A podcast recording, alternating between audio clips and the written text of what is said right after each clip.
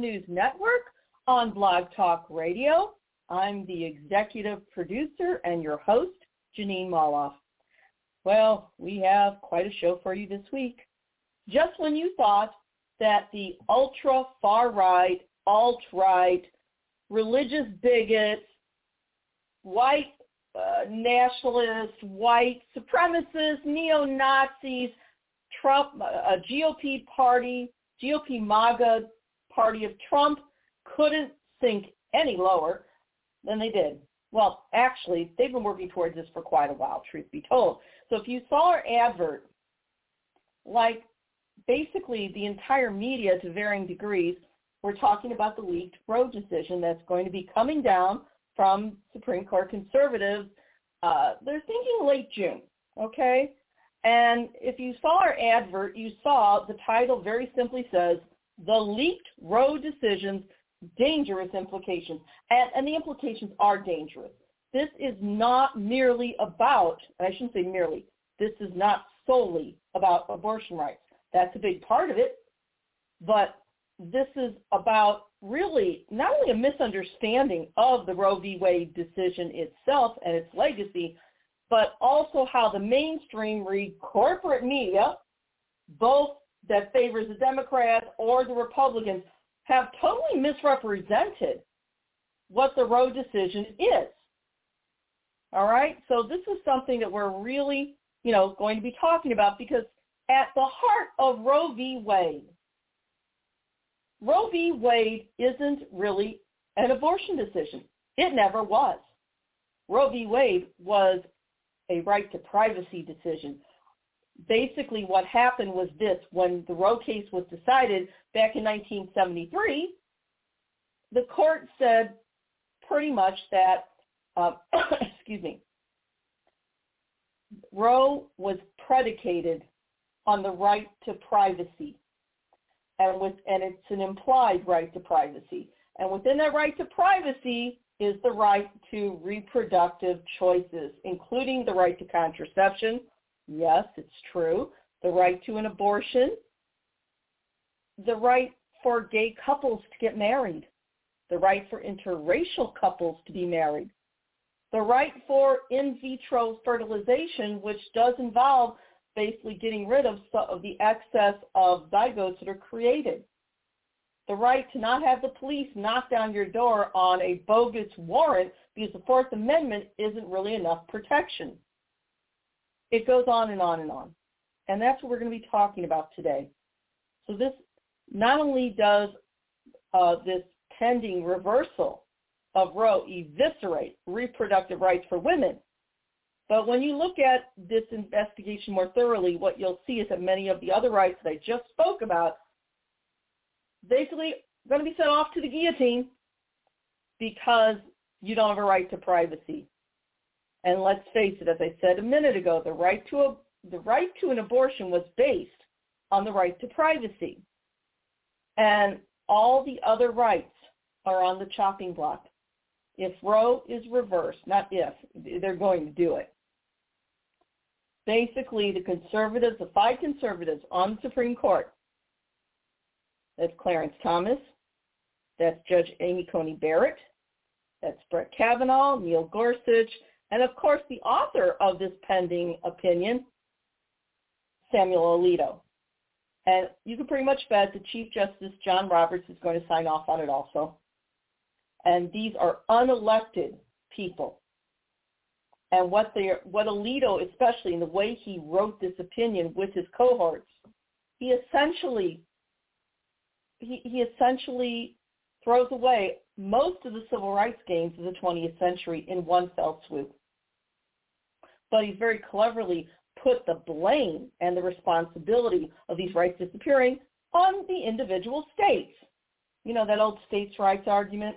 You know, the same states' rights argument that was used to justify continuing slavery under Dred Scott. Yes, I went there. So all these things, including contraception, could be outlawed.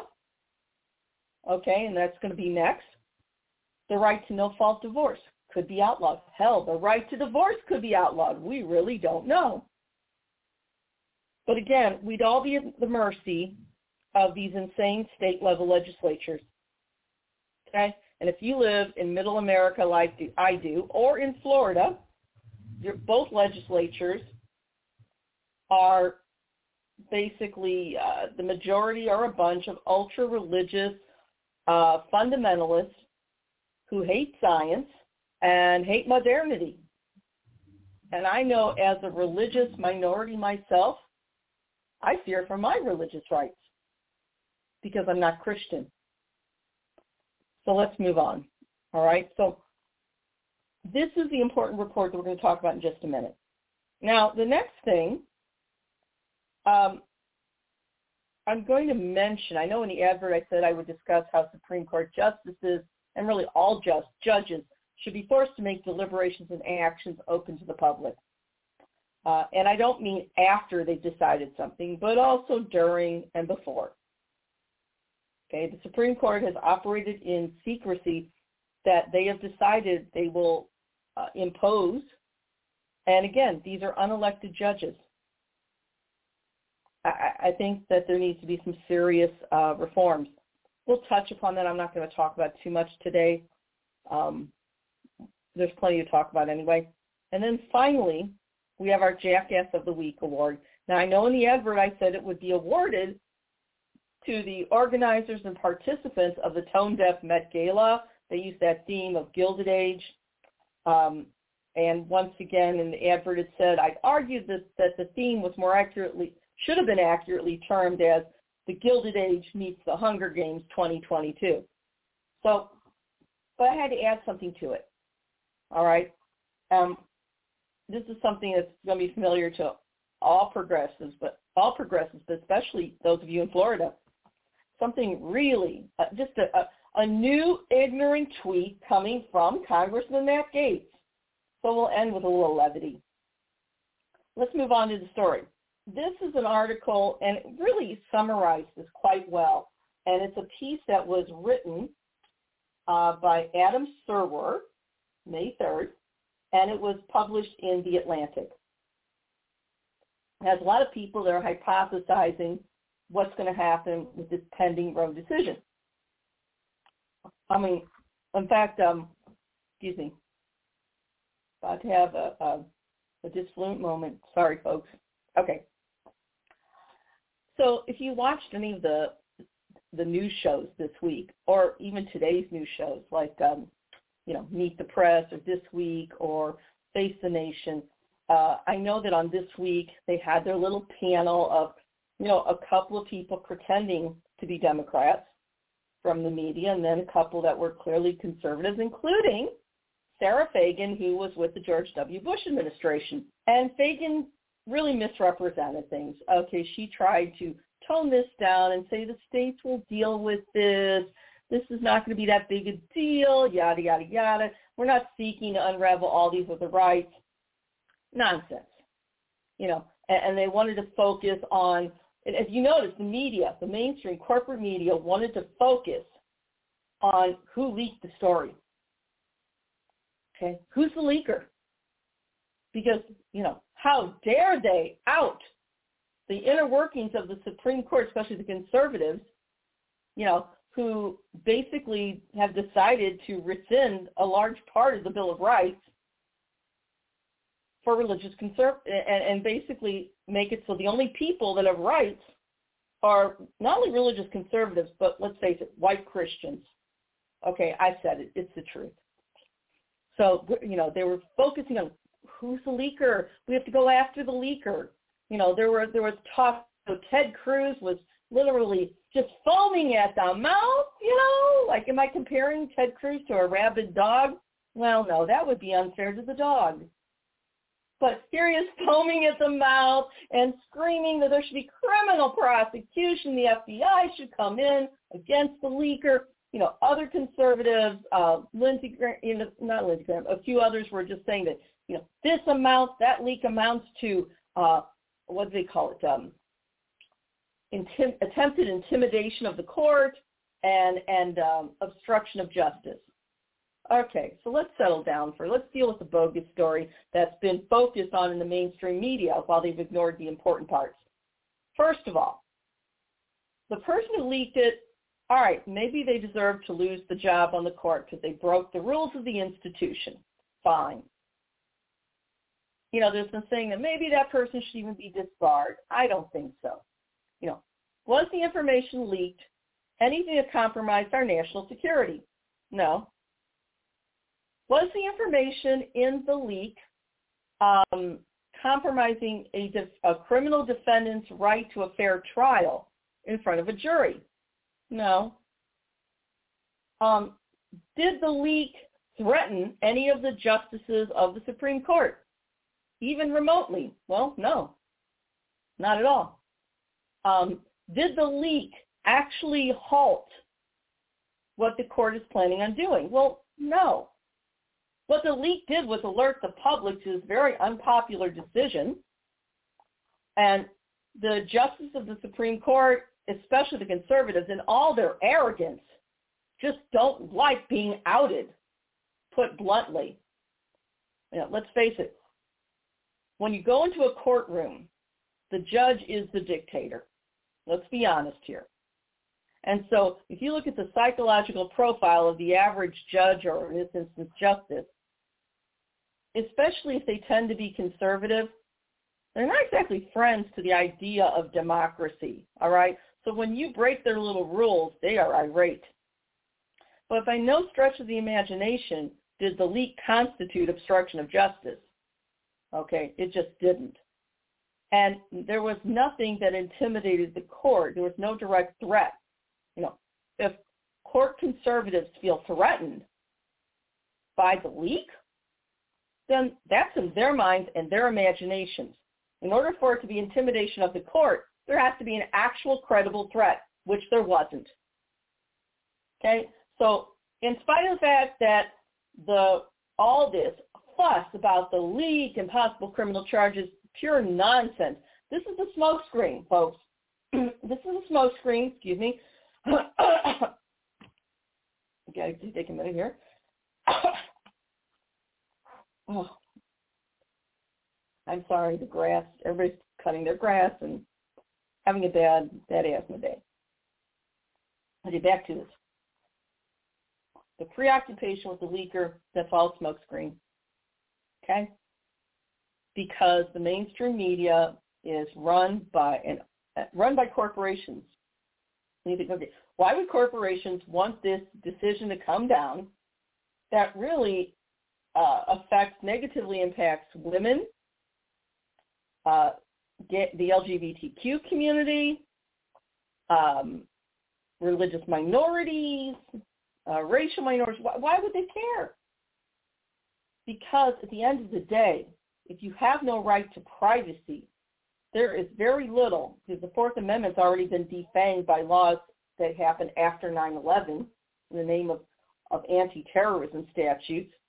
So with Roe gone and no constitutional right to privacy, then there's literally nothing to stop basically an impending police state, which is what Donald Trump wanted. Think about it. There's nothing. You have no right to privacy. And when you pair that with the way uh, conservatives and the GOP have pushed, and the Federalist Party pushed this originalist interpretation of the Constitution and textualists, you know, that basically no rights exist unless it looks like a freaking laundry list expressly articulated, then the right doesn't exist. And the powers that be can do what they bloody well please, especially corporate. And corporate really wants a police state because who pays the cops? Or who pays them more in terms of bribes and graft corporate? But, you know, you have to think beyond that still. Okay, this is a very dangerous decision coming down. You have to realize that this is about negating civil rights, period. The only people from these state legislatures making decisions that would have rights would be white Christian men. That's it. That's behind the whole originalism bullshit that's been pushed by the Federalist Society under Leonard Leo. That's what it is. Now, mind you, these originalists, they, they pride themselves on following the letter of the law.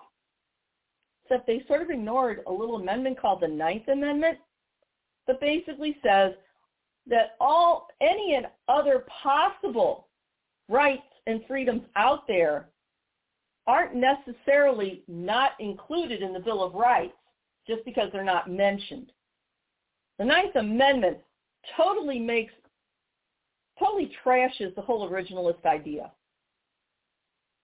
It just does. Because what it basically says is, okay, as founders, we didn't list every single right that possibly could be included in a growing society. But we're not saying those rights don't exist. We're saying, yes, they do exist. Most definitely.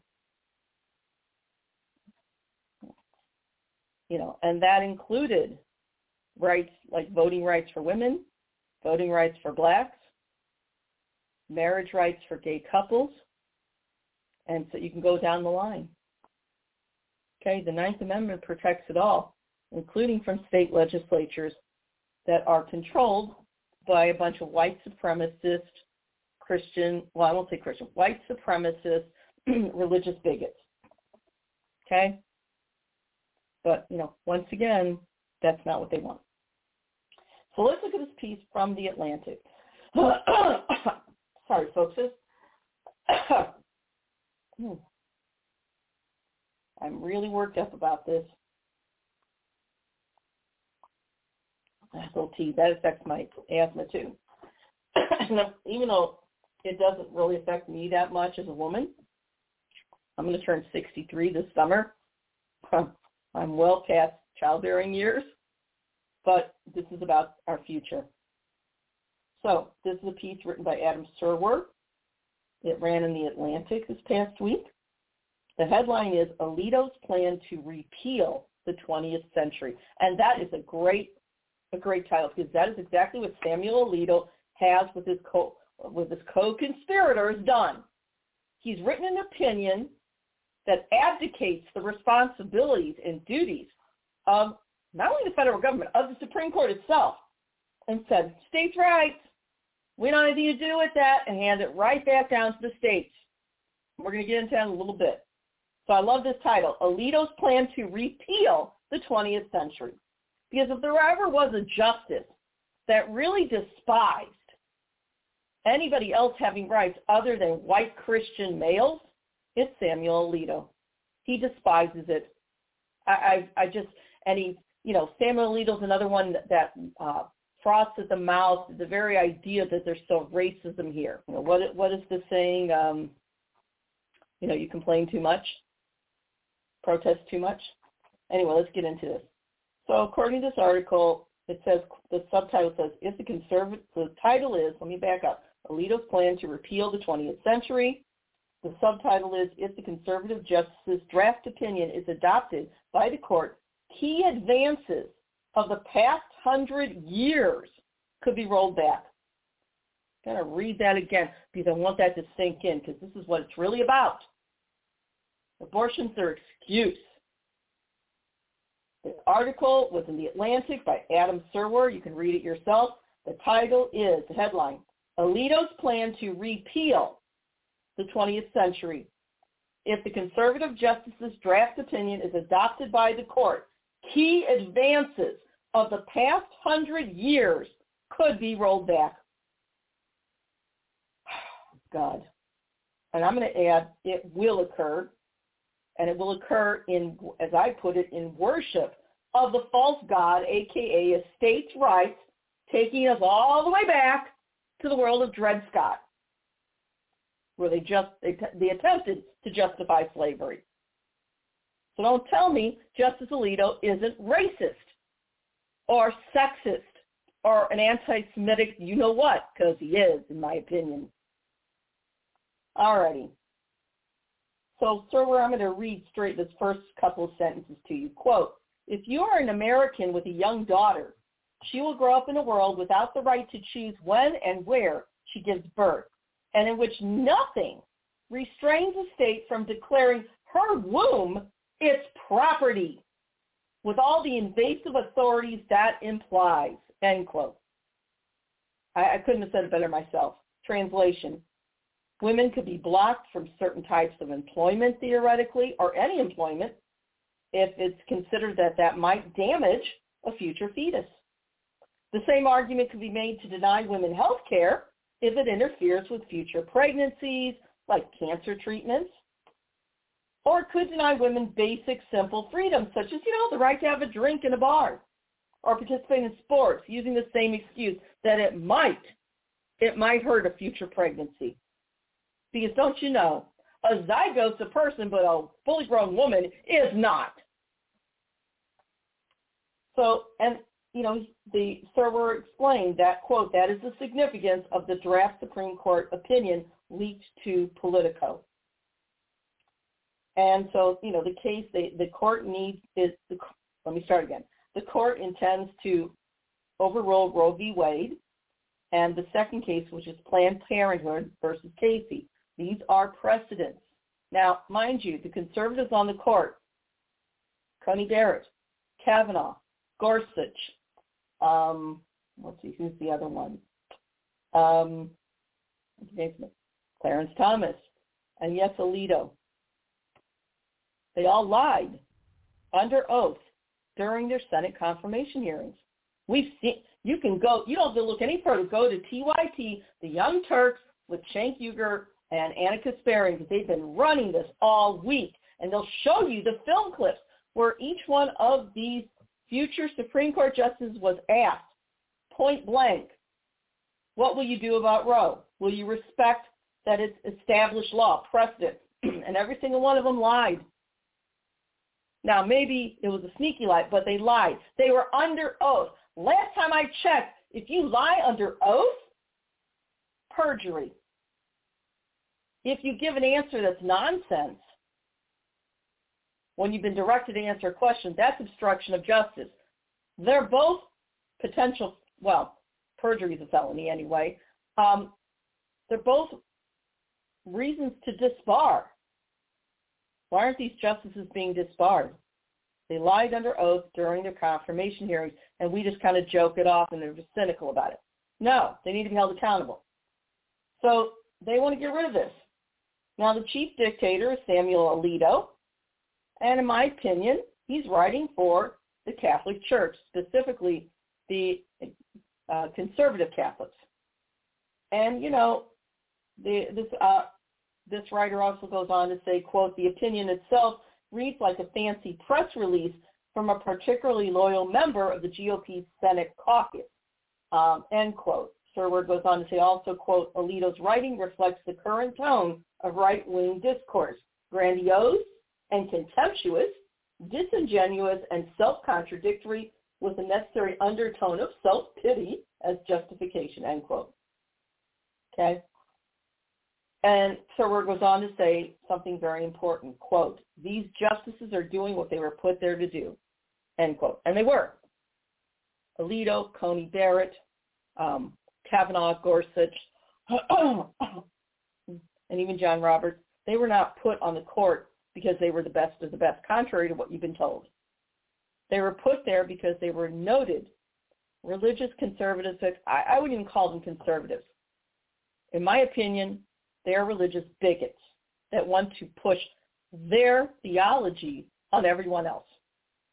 That's it. And Alito has the gall to place himself as a liberator uh, in the same light as those who fought the evil Dred Scott decision. But yet the fact is Alito's using the same argument that proponents of Dred Scott used to preserve slavery, namely states' rights. Uh, you know, Alito, Alito is trying to claim that he's trying to get rid of one of the uh, uh of the Dred Scott decision, okay, or Plessy v. Ferguson. I, I don't know what kind of logical, rhetorical contortion Alito, you know, has twisted himself into. Maybe he's just delusional I don't know. Maybe he's just a goddamn liar. But the fact is, um, this is nonsense. But according to Serwer, Alito is using the logic of the Plessy v. Ferguson decision. Now that's the decision that upheld racial segregation. It said separate but equal. That's equal. And Plessy allowed states to violate the individual rights of people living in that state if they were a certain color, quote, anyway their legislatures deemed, quote, reasonable, as the opinion in Plessy put it, end quote. And that's according to supreme.justia.com. Now, basically Homer Plessy argued that the segregation law violated his 14th Amendment rights and that the, his rights, just because he's black, shouldn't be, quote, subject to a popularity contest in every state of the Union, end quote. Now, Alito describes the restrictive regime, as he put it, that's his phrase, of constitutional protection uh, regarding abortion rights, um, that that's the same kind of safe harbor that Plessy sought. Um, so in Plessy, let me back up a little bit here. It gets a little complicated. Uh, Supreme Court Justice Henry Billings Brown decided that Louisiana's segregation law, um, when it came to the 14th Amendment, quote, reduces itself to a question whether the statute of Louisiana is a reasonable regulation, and with respect to this, there must necessarily be a large discretion on the part of the legislature, end quote. Okay, that Supreme Court justice back then on the Plessy decision, that's a fancy way of saying that even though Plessy said, look, my 14th Amendment laws are being violated as under the 14th Amendment just because I'm black. And the Supreme Court at the time said, eh, states' rights, states' rights supersede your 14th Amendment rights. Again, indirect violation of the Ninth Amendment. They don't say here, I'm saying it. So now Alito took that same logic to abortion, but not just abortion he, Alito actually argued that in the future, get this, Alito argued that in the future, quote, courts should defer to state legislatures. Quote, even when the laws at issue concern matters of greater social significance and moral substance, end quote. Okay? Now, we talked about the independent state legislatures doctrine maybe a month ago, and I wrote about it in BuzzFlash. This is the same logic. This is basically the Supreme Court with Alito leading the charge, abdicating their responsibility and saying, we don't have the right to decide whether or not this violates the Constitution or all, or all because that you're you're going to have to go back to the state legislature. Think about that one for a minute. Think about it. Now there was another case in Louisiana, the 1890 Separate Car Act. So once again, this is what they're dealing with. Now, we have some quotes in this article um, by noted legal experts. So for instance, uh, a law professor at Georgetown University by the name of Aderson Francois went to say the following, quote, Plessy at its absolute core I'm sorry, Plessy is at its absolute core a states' rights case in which the court envisioned a notion of federalism so weak, so toothless, so bereft of substance that the federal government had no legitimate role in protecting black people from states imposing racial segregation upon them. Uh, Professor Francois went on to say, quote, this draft does the same thing. It envisions a notion of federalism so weak, so toothless, so bereft of substance that the federal government has no legitimate role in protecting women from states imposing forced births on them. End quote. Now, this is uh, Professor Francois telling Adam Strower, the writer, this. It's the same principle. It's basically the court, the conservatives of the Supreme Court, with Alito leading the charge, dismantling the power of the Supreme Court, ironically, and handing all the power of the courts over to state legislatures. Now, I don't know about you all, but I know for a fact here in Missouri, our state legislature has traditionally been the nastiest hodgepodge collection of white supremacists, neo-Nazis, religious wackadoodles that are barely literate, half of them. Now, there are some attorneys in that conservative bunch but they just make excuses for the rest of them. Keep in mind, Missouri is a state where bestiality is still on the books is legal. So that's it's going to be handed back to the state, state legislature. So that's what's happening. Alito and his fellow conservative extremists have literally abdicated their responsibility in the SCOTUS role, Supreme Court role in any future adjudications, leaving us to the mercy of what can only be called the insane clown posse, full, uh, the insane clown, let me start again, I'm sorry. This fluency is no fun, guys. So, I agree with Professor Francois. And basically this amounts to Alito and his fellow conservative extremists just literally abdicating their responsibility on the court in any future adjudications, any future court cases on this subject, which leaves us to the mercy of state legislatures in various states that are populated by what can only be called the insane clown posse full of right-wing bigots. Now, if the jurists on the right were actually legitimate, this move by the Supreme Court would be grounds for impeachment of every Supreme Court justice signing off on this. Because this is a direct violation of the Ninth Amendment. Now, there's a lot of Supreme Court justices that just pretend the Ninth Amendment is no big deal. It's just a little, little add-on. But, and they embrace the Tenth Amendment, which basically um, says that rights that aren't granted to the government at the federal level are then sent back to the state and then to the people respectively. But that's the 10th Amendment. And if you look at the Bill of Rights in order of importance, the First Amendment is obviously the founders thought that was the most important. And the Ninth Amendment comes before the Tenth Amendment, and it clearly says that just because we don't have a listing of every right that could possibly exist as we evolve as a people doesn't mean those rights don't exist. The Ninth Amendment saying, yes, those rights do exist. We just haven't, we just don't know how to articulate it yet. Which to me means in order of importance, the Ninth Amendment should very definitely supersede the Tenth Amendment. All right. So this is really what we're dealing with here. This is basically the Supreme Court handing all authority over to individual state legislatures, not even to individual courts. Like there's not, they're not handing this power over to the federal court of appeals. They're not handing it over to state level courts or state supreme courts. They're handing it over to the state legislatures. This is the judicial, the head of the judicial branch deciding that we don't have, we, we don't have any business deciding judicial matters. And on the altar of states' rights. Remember, states' rights was the calling card of every white supremacist. States' rights justified a continuation of slavery. States' rights was used to justify Jim Crow laws. States' rights was used to justify laws that discriminated against the right, equal rights of women.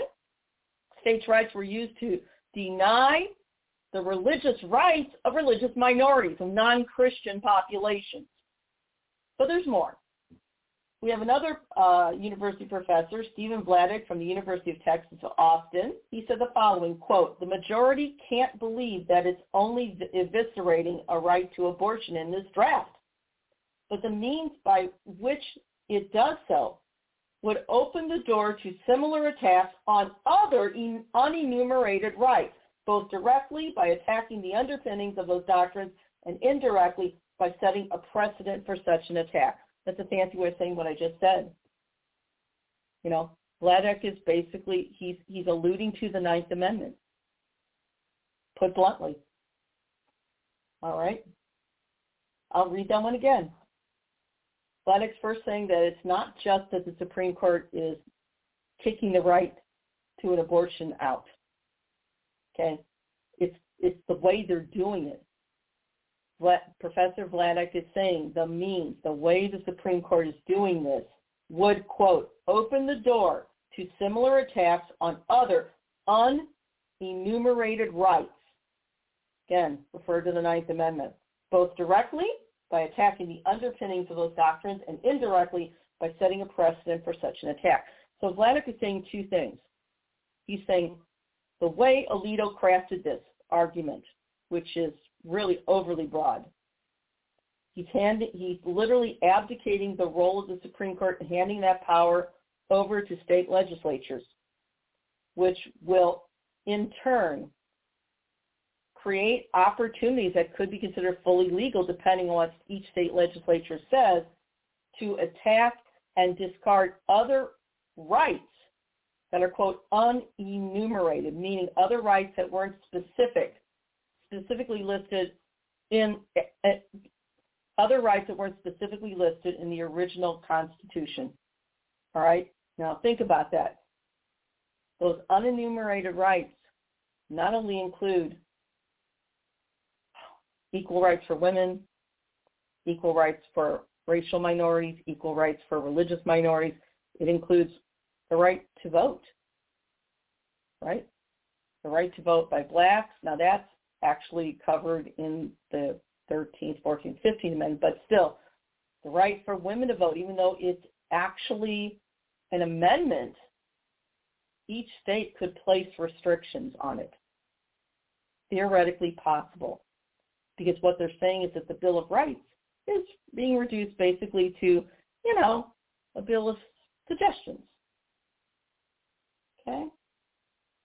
Now, again, Alito made this really specious argument that the only rights are those that are, quote, deeply rooted in the nation's history in tradition, quote, end quote. Those are the only rights that are deserving of legal protection. Okay? Now, keep in mind, that Alito also failed to mention which history and traditions he was talking about. After all, the history, tradition, and initial wealth of the United States was based on, or to use Alito's words, quote, rooted, he used the word rooted. The history, tradition, and wealth of the U.S. is, is, rooted in slavery. So the question is, is Alito implying that our nation's original and most egregious sin, namely slavery, is worthy of respect and constitutional protection. Now, true, the amendment to say slavery is illegal, but if you actually read that amendment, it says slavery's been outlawed except in cases of lawful incarceration. So if you're in prison, yeah, you can be a slave. So slavery really wasn't eradicated. That's why these bigots decided to attack communities of color, especially the black community, and incarcerate them at astronomical levels for non-existent crimes. So, and according to uh, Vladeck, Vladeck also went on to say, make a very strong statement, or well, not Vladeck, I'm sorry, Serwer. Um, Serwer basically said that Alito's opinion is as, quote, arbitrary as it is lawless. And he's right. Serwer added that Alito is claiming that, quote, there's no freedom from state coercion, that conservatives cannot strip away if conservatives, okay, let me go back again. So Serwer is claiming that Alito is saying that there is no freedom from state coercion. All right? End quote. In other words, he's saying conservatives could strip away anything they want if those same conservatives find that freedom personally, use Serwer's words, personally distasteful. You don't like gay people? They don't have a right to marriage. There's a lot of states that still have anti-sodomy laws on the books. You don't like gay people? It's like, okay, fine, you're gay. We're going to toss you in prison because you broke the anti-sodomy law. Talk about freaking stupid and unjust. But, you know, once again, this is a permission slip for conservative bigots to strip away the rights of everybody except rich, conservative, translation, bigoted, white Christian males and the women that help them. That's what this is about. Now, Adam Serwer, the, the author of this, uh, this article, goes on to identify future rights that he thinks will be targeted for elimination and subsequent criminalization. They're not satisfied with stripping you of your rights. They want to criminalize your existence. And they're following. These are the, these are the future rights that Serwer believes will be targeted for elimination and criminalization. One, the right of straight married couples to obtain contraception. I'd go further and say it's the right of anybody to obtain contraception. The right of the LGBTQ population to be free from discrimination. You know, that would be discrimination in terms of marriage, housing, employment, um, being able to go into a public restaurant, and so on and so forth. And also other rights that Americans really now take for granted with this outrageous, non not, this nonsensical reasoning, any right that conservative bigots don't like, they can take away, and they can get away with it, and you don't have any right of appeal in the courts. Because the only the only people that have power with as as directed by this decision that's coming down would be the same state legislatures that basically criminalize the existence of minorities that they wanted to abuse. That's it. That's it. Okay. Now, there's another writer for The Atlantic named Kimberly Wehle. She wrote last December the following, that there are other rights that you need to worry about.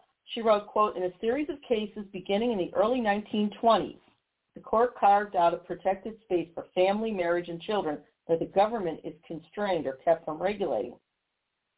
Wehle goes on to say, Wehle, goes on to say, quote, a rollback of Roe could split this sphere open if the conservative theory that implied rights are constitutionally invalid takes hold and states begin passing draconian laws that creep into other areas of intimate personal life, end quote.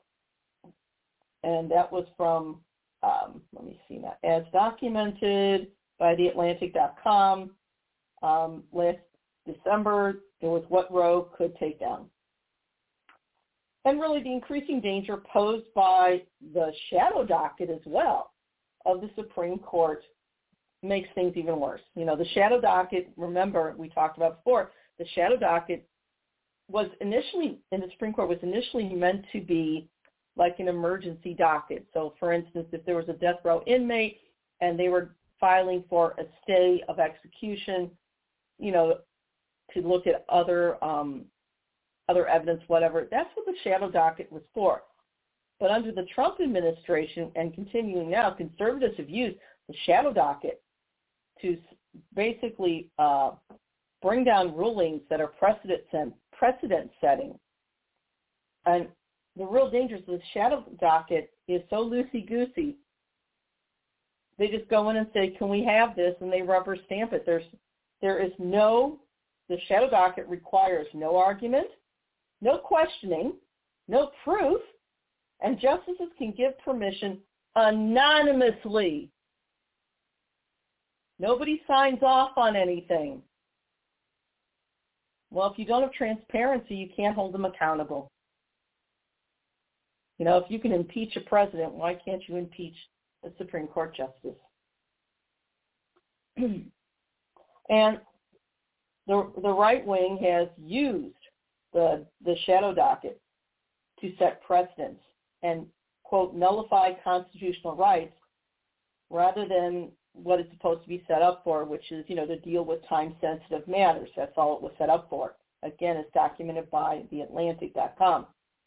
Um, and the shadow docket really did, the use of it by the Trump administration really did foreshadow what was going to come down the pike with this pending Roe decision. Okay? Um, and, and I'll just say, you don't have to look any further than the asinine and unscientific decisions um, regarding COVID restrictions to see the lack of transparency and accountability. Okay, there were some religious freedom decisions as documented by Slate.com. Um, the headline was Supreme Court Religious Liberty, COVID, California. Anyway, it allowed Texas to, um, I mean, I'm sorry, the religious freedom decisions related to the COVID pandemic. These are the asinine ideas where, you know, somehow these people on the right think that if you're being asked to put a piece of cloth over your nose and mouth to prevent transmission of what has been a deadly a deadly virus that has killed nearly a million Americans in two years' time, somehow that's a violation of their religious rights? Nonsense. Show me where in the Bible it says you can't take a vaccine. Show me where in the Bible it says you can't wear a mask or prevent transmission of a disease. Absolute nonsense. But they got a rubber stamp from the shadow docket. And you can see the outlines of this new re- legal regimen, okay? Um, excuse me. One of the dangers of the pending Roe decision is that it elevates alleged religious rights above everyone else's rights. Uh, because what can happen is that these religious conservatives can say that, you know, the, that they're they're being discriminated against because of their religion. And then from there, once once they scream religious discrimination, they'll claim an exemption from any rules that they just don't want to follow, any laws they don't want to obey. In the meanwhile, they're imposing their own religious and ideological views on everyone else. And let's face it, facts. Let's face it. This essentially places white fundamentalist Christians in a position of extreme privilege. Okay? And although right-wing just, justices are saying that this rule is the language of constitutionalism, it isn't. They're just imposing um, their ideological and cultural preferences on everyone else. They're imposing their religious bigotry on everyone else. Okay? Um, and let's face it, the Roe decision didn't. You know, remember the old saying, you know, if you're against abortion, don't have one? Nobody was forced to get an abortion. Nobody was forced to get birth control. But nobody was forced to give birth if they didn't want to. Nobody was forced to risk pregnancy if they didn't want to. Okay? Now, this is what we're dealing with here, okay? Um, let's move on. Okay, so this decision goes further. All right, um, there's two lines in this decision that mainstream corporate media is emphasizing to say that Samuel Alito wasn't really talking about anything but abortion. He wasn't talking about taking away a right to contraception or gay marriage or interracial marriage or any of that stuff. And these are the two lines. Um, line number one is, quote, we emphasize that our decision concerns the constitutional right to abortion and no other right, end quote. And the other one is, quote, nothing in this opinion should be understood to cast doubt on precedents that do not concern abortion, end quote.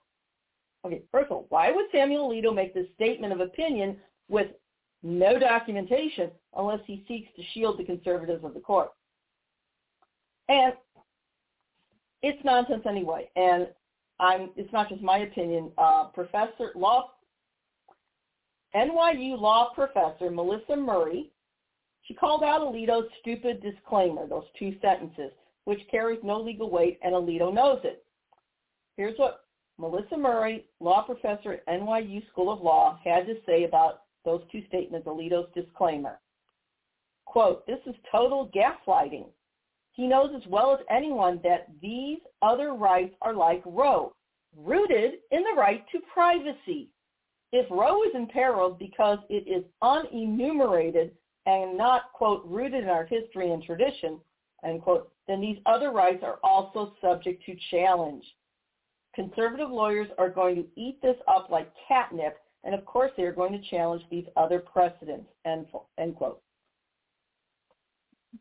Now, thank you, Professor Murray, because she put an end to the nonsense you hear on mainstream media.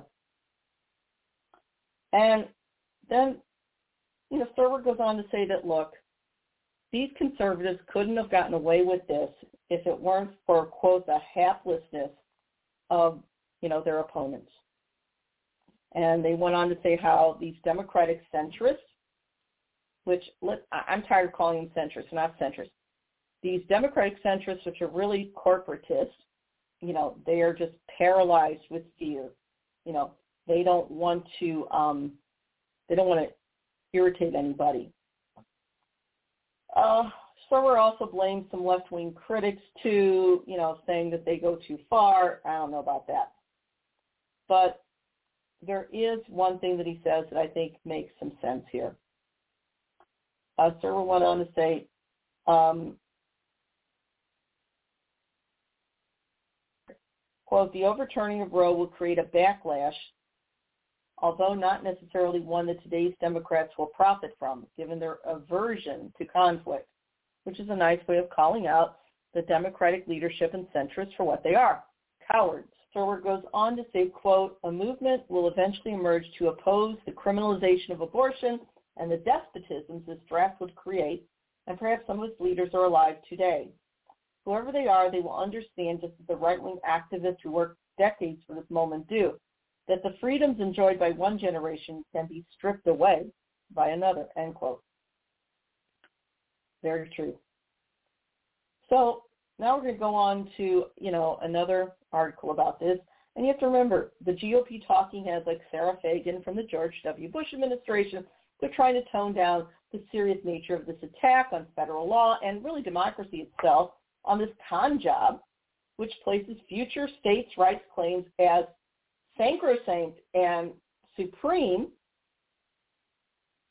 over federal law. It makes federal law impotent. Now, Fagen used uh, the phrase manufactured outrage. Um, I'm sorry, Fagen used the, the phrase, quote, manufactured outrage today on uh, this week, the This Week program. And she used a bromide in conjunction with the old false equivalence argument.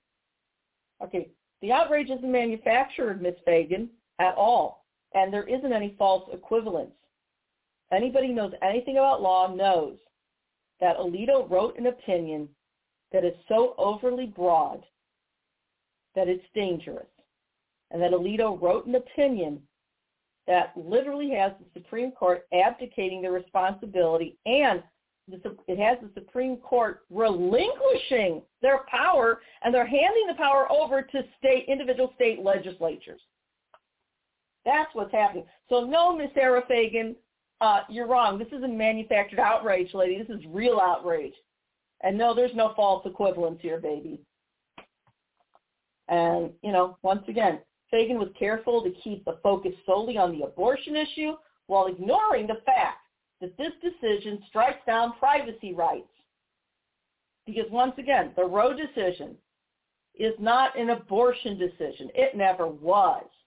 The Roe decision basically is, is a privacy rights decision. And from that privacy rights decision came the right to abortion, the right to contracept, well, these other rights as well, okay? And so what did Chuck Todd do? He has failed to challenge her at all. What did the alleged progressive members of the panel do? Nothing.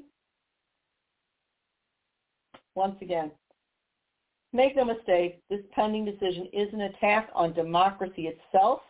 It's an attack on the Bill of Rights. It's an attack on equal rights for everybody.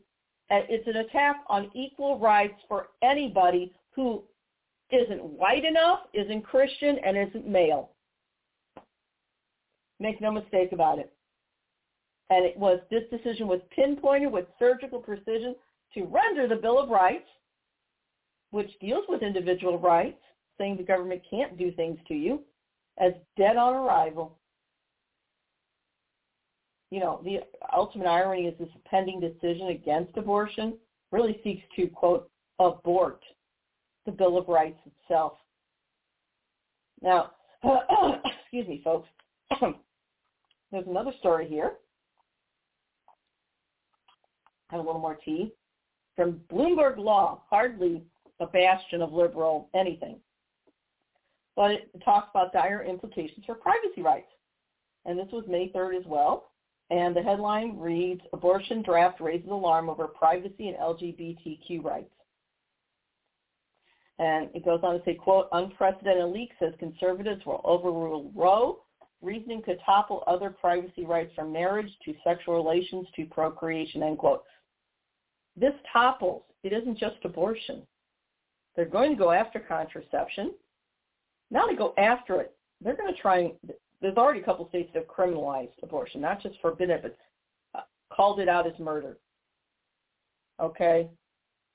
Um, several states have done that. In Texas and Louisiana, those that assist with an abortion or a woman that they think had an abortion can face the death penalty.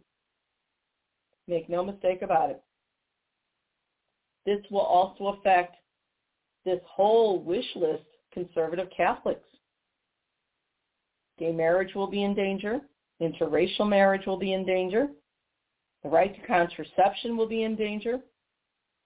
The right to have sex without pro, with, without intending to procreate will be in danger. The right to have gay sex outside of marriage or inside of marriage will be in danger. The right to have heterosexual sex, if you're a woman, and outside of marriage will be criminalized. Think real long and hard about this. This is not about pro-life anything. This is about punishing women. And it's really about criminalizing women. Any woman who dares to be too uppity to want to have control over their reproductive lives. That's it. And there's not, and my father used to say, there's nothing that enslaves a woman more than her own biology.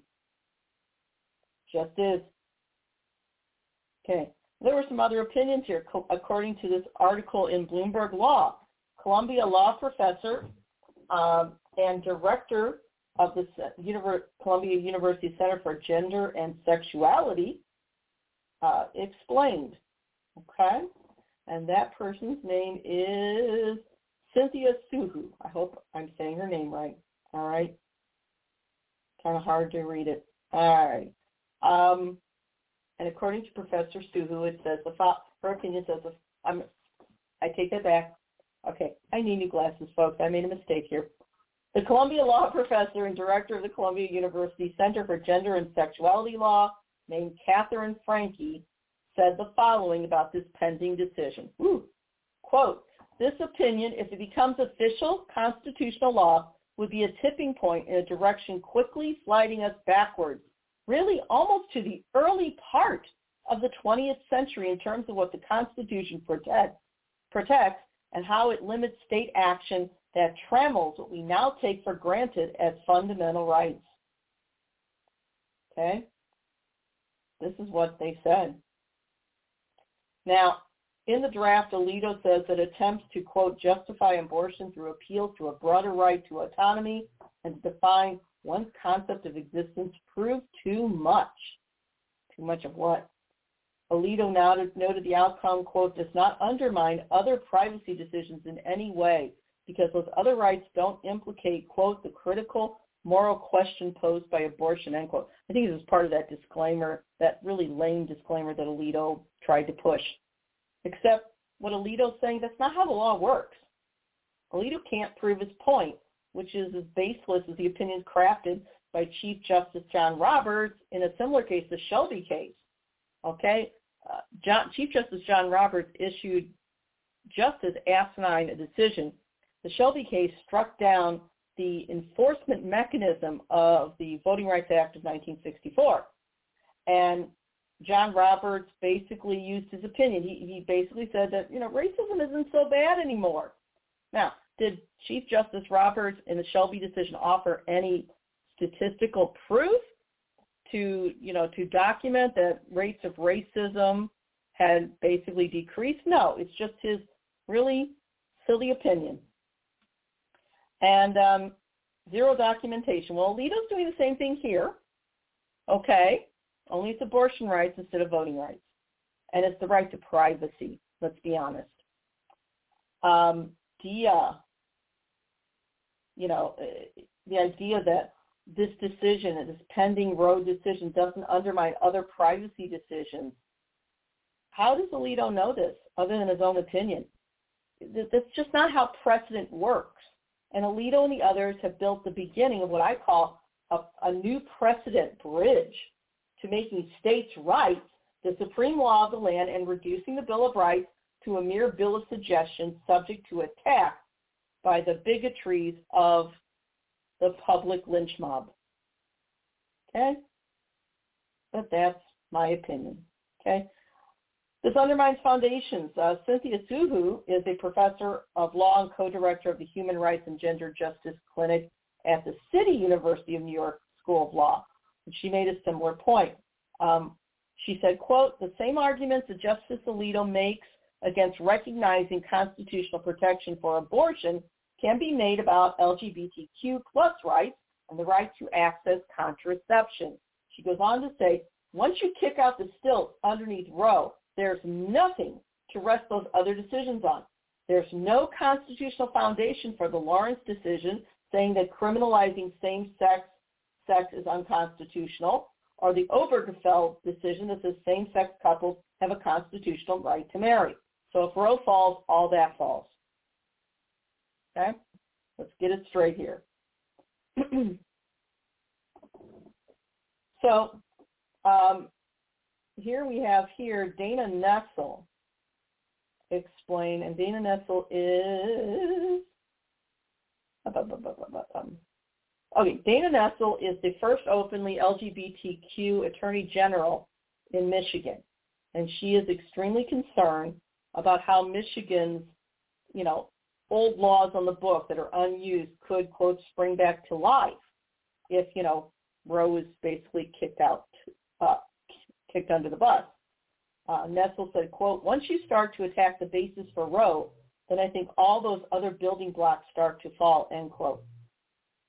Now, I, am going to point out the fact that um, there's been this one um, uh, this one representative here in Missouri that's been at, like at the forefront of attacking abortion rights, attacking contraception rights, and so on. And she is state rep, Missouri State Rep uh, Mary Elizabeth Coleman.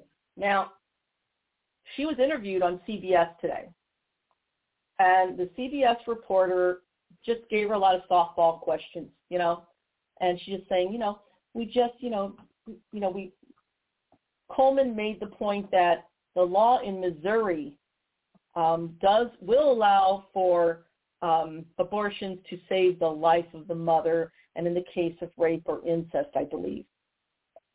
The reporter didn't press further, and if the reporter had, they would have known that that is a concession that Coleman and another rep made because the original draft of the bill outlawed all abortions, including uh, to save the life of the mother, even in the case of ectopic or, pre- or tubal pregnancies where the fetus cannot develop ever. It's going to die and then the mother's going to die. So again, if the CBS reporter had actually done a little bit of due diligence, they could have actually questioned Coleman. Coleman also has a history of being employed by um, uh, the Thomas More Foundation, which is a law firm that eh, basically may as well be an extension of the Catholic Church fighting against contraception rights, fighting against gay marriage, fighting against um, one of the things that the More Group challenge is fighting against the right to a no-fault divorce. Again, Coleman's been in their employ. The CBS reporter failed to ask her about that. Now, I called, and Mary Elizabeth Coleman has really been one of the top leaders of this move. In fact, Mary Elizabeth Coleman, don't quote me, I believe she was one of the attorneys that brought a case to the Supreme Court challenging COVID restrictions on, quote, religious rights. Um, and, you know, once again, the CBS reporter, you know, Col- pointed out that Coleman's an attorney. She has six kids. They also point out the fact that Coleman at one point in time had employed two nannies. Okay? So it was just a total, and there was no balance, okay? There was no opposition argument from the CBS uh, reporter. No, no pro-choice person was interviewed. This was just pure nonsense.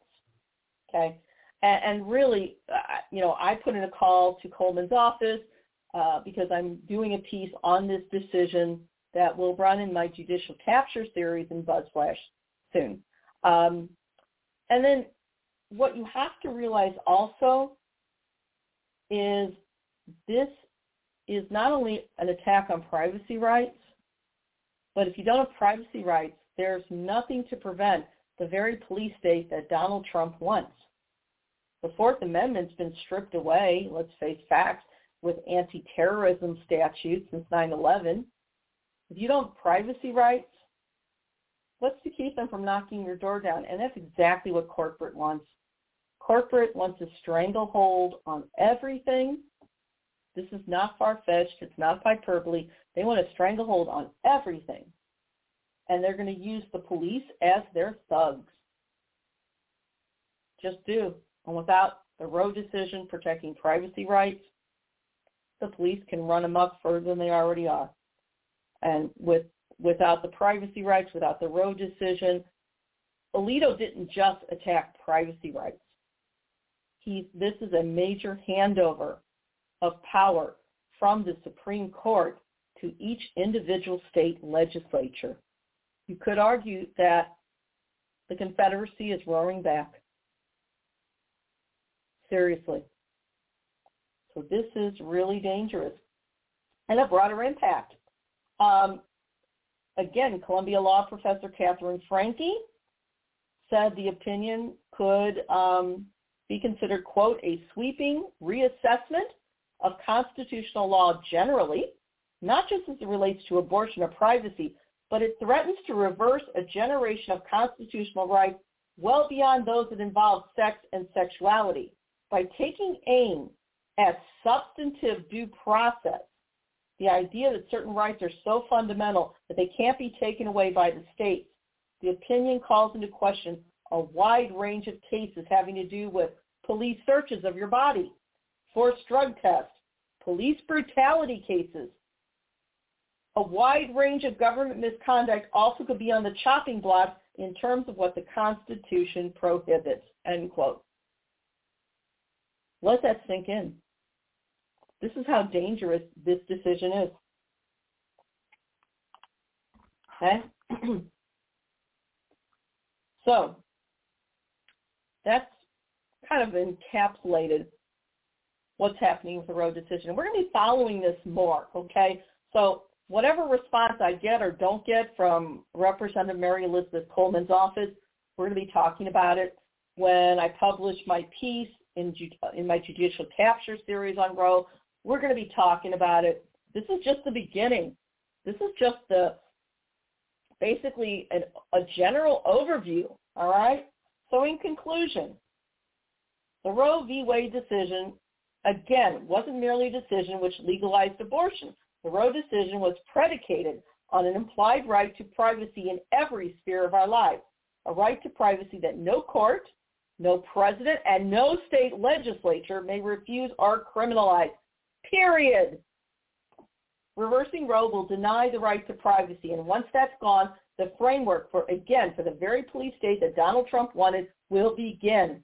It will begin with state legislatures writing any egregious law they want, including granting police the right to knock down anyone's door with little to stop them, not even the Fourth Amendment.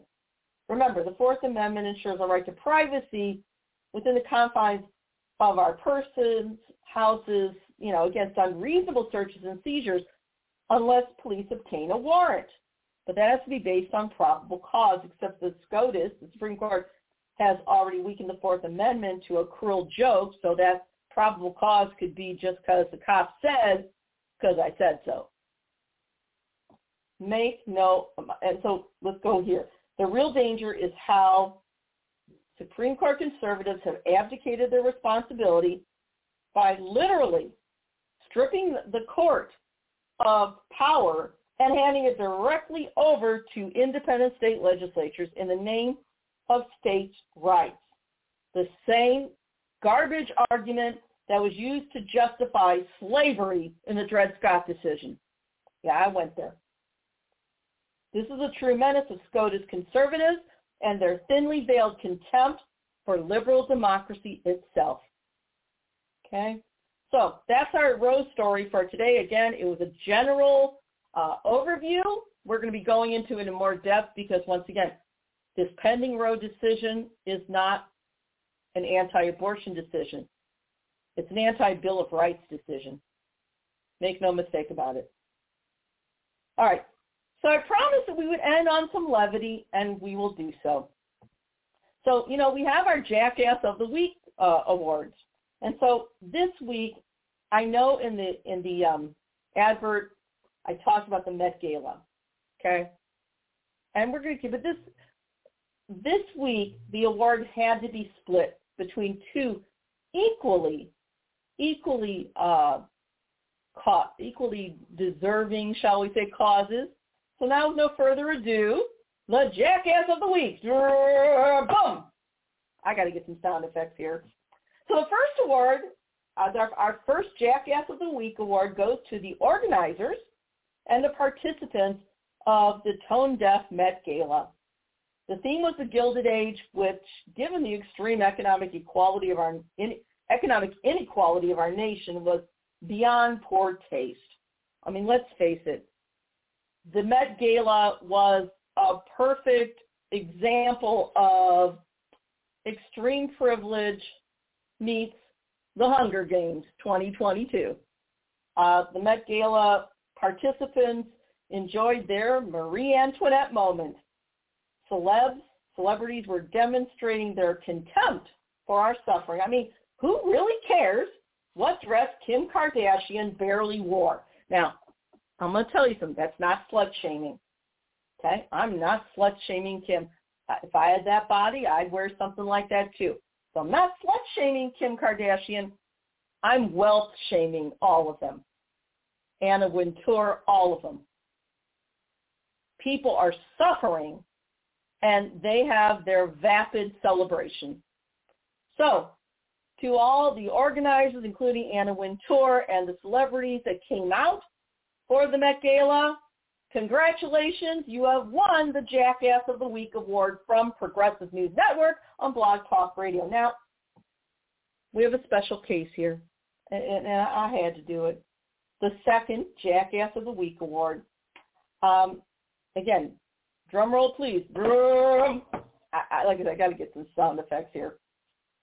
So the second Jackass of the Week really should be, God, Jackass of the Month, um, maybe Jackass of the Season.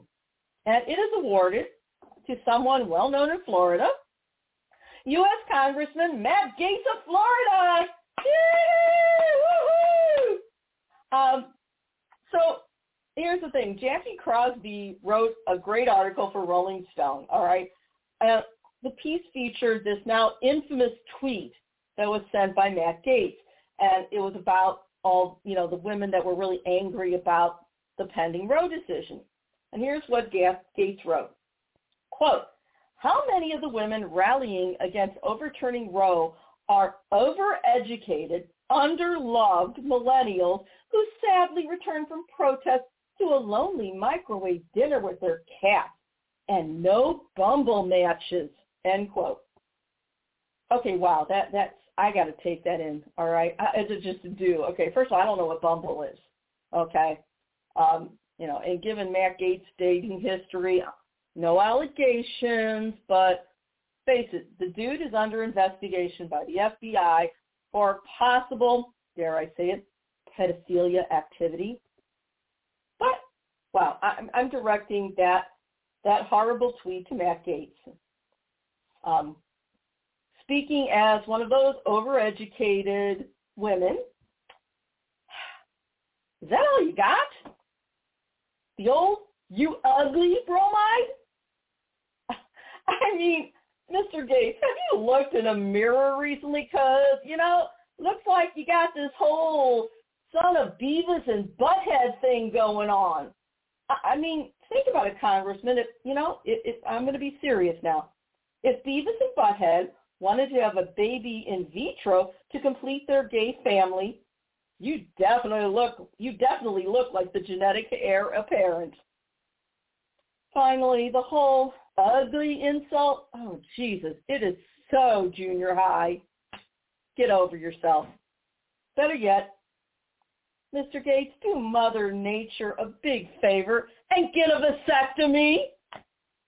And that's the end of our program. That's all, folks with that, I couldn't help myself. With that, I say uh, good night and God bless us because we're going to need it. Um, women felt to everybody out there, especially if you're a feminist. Solidarity, my sisters.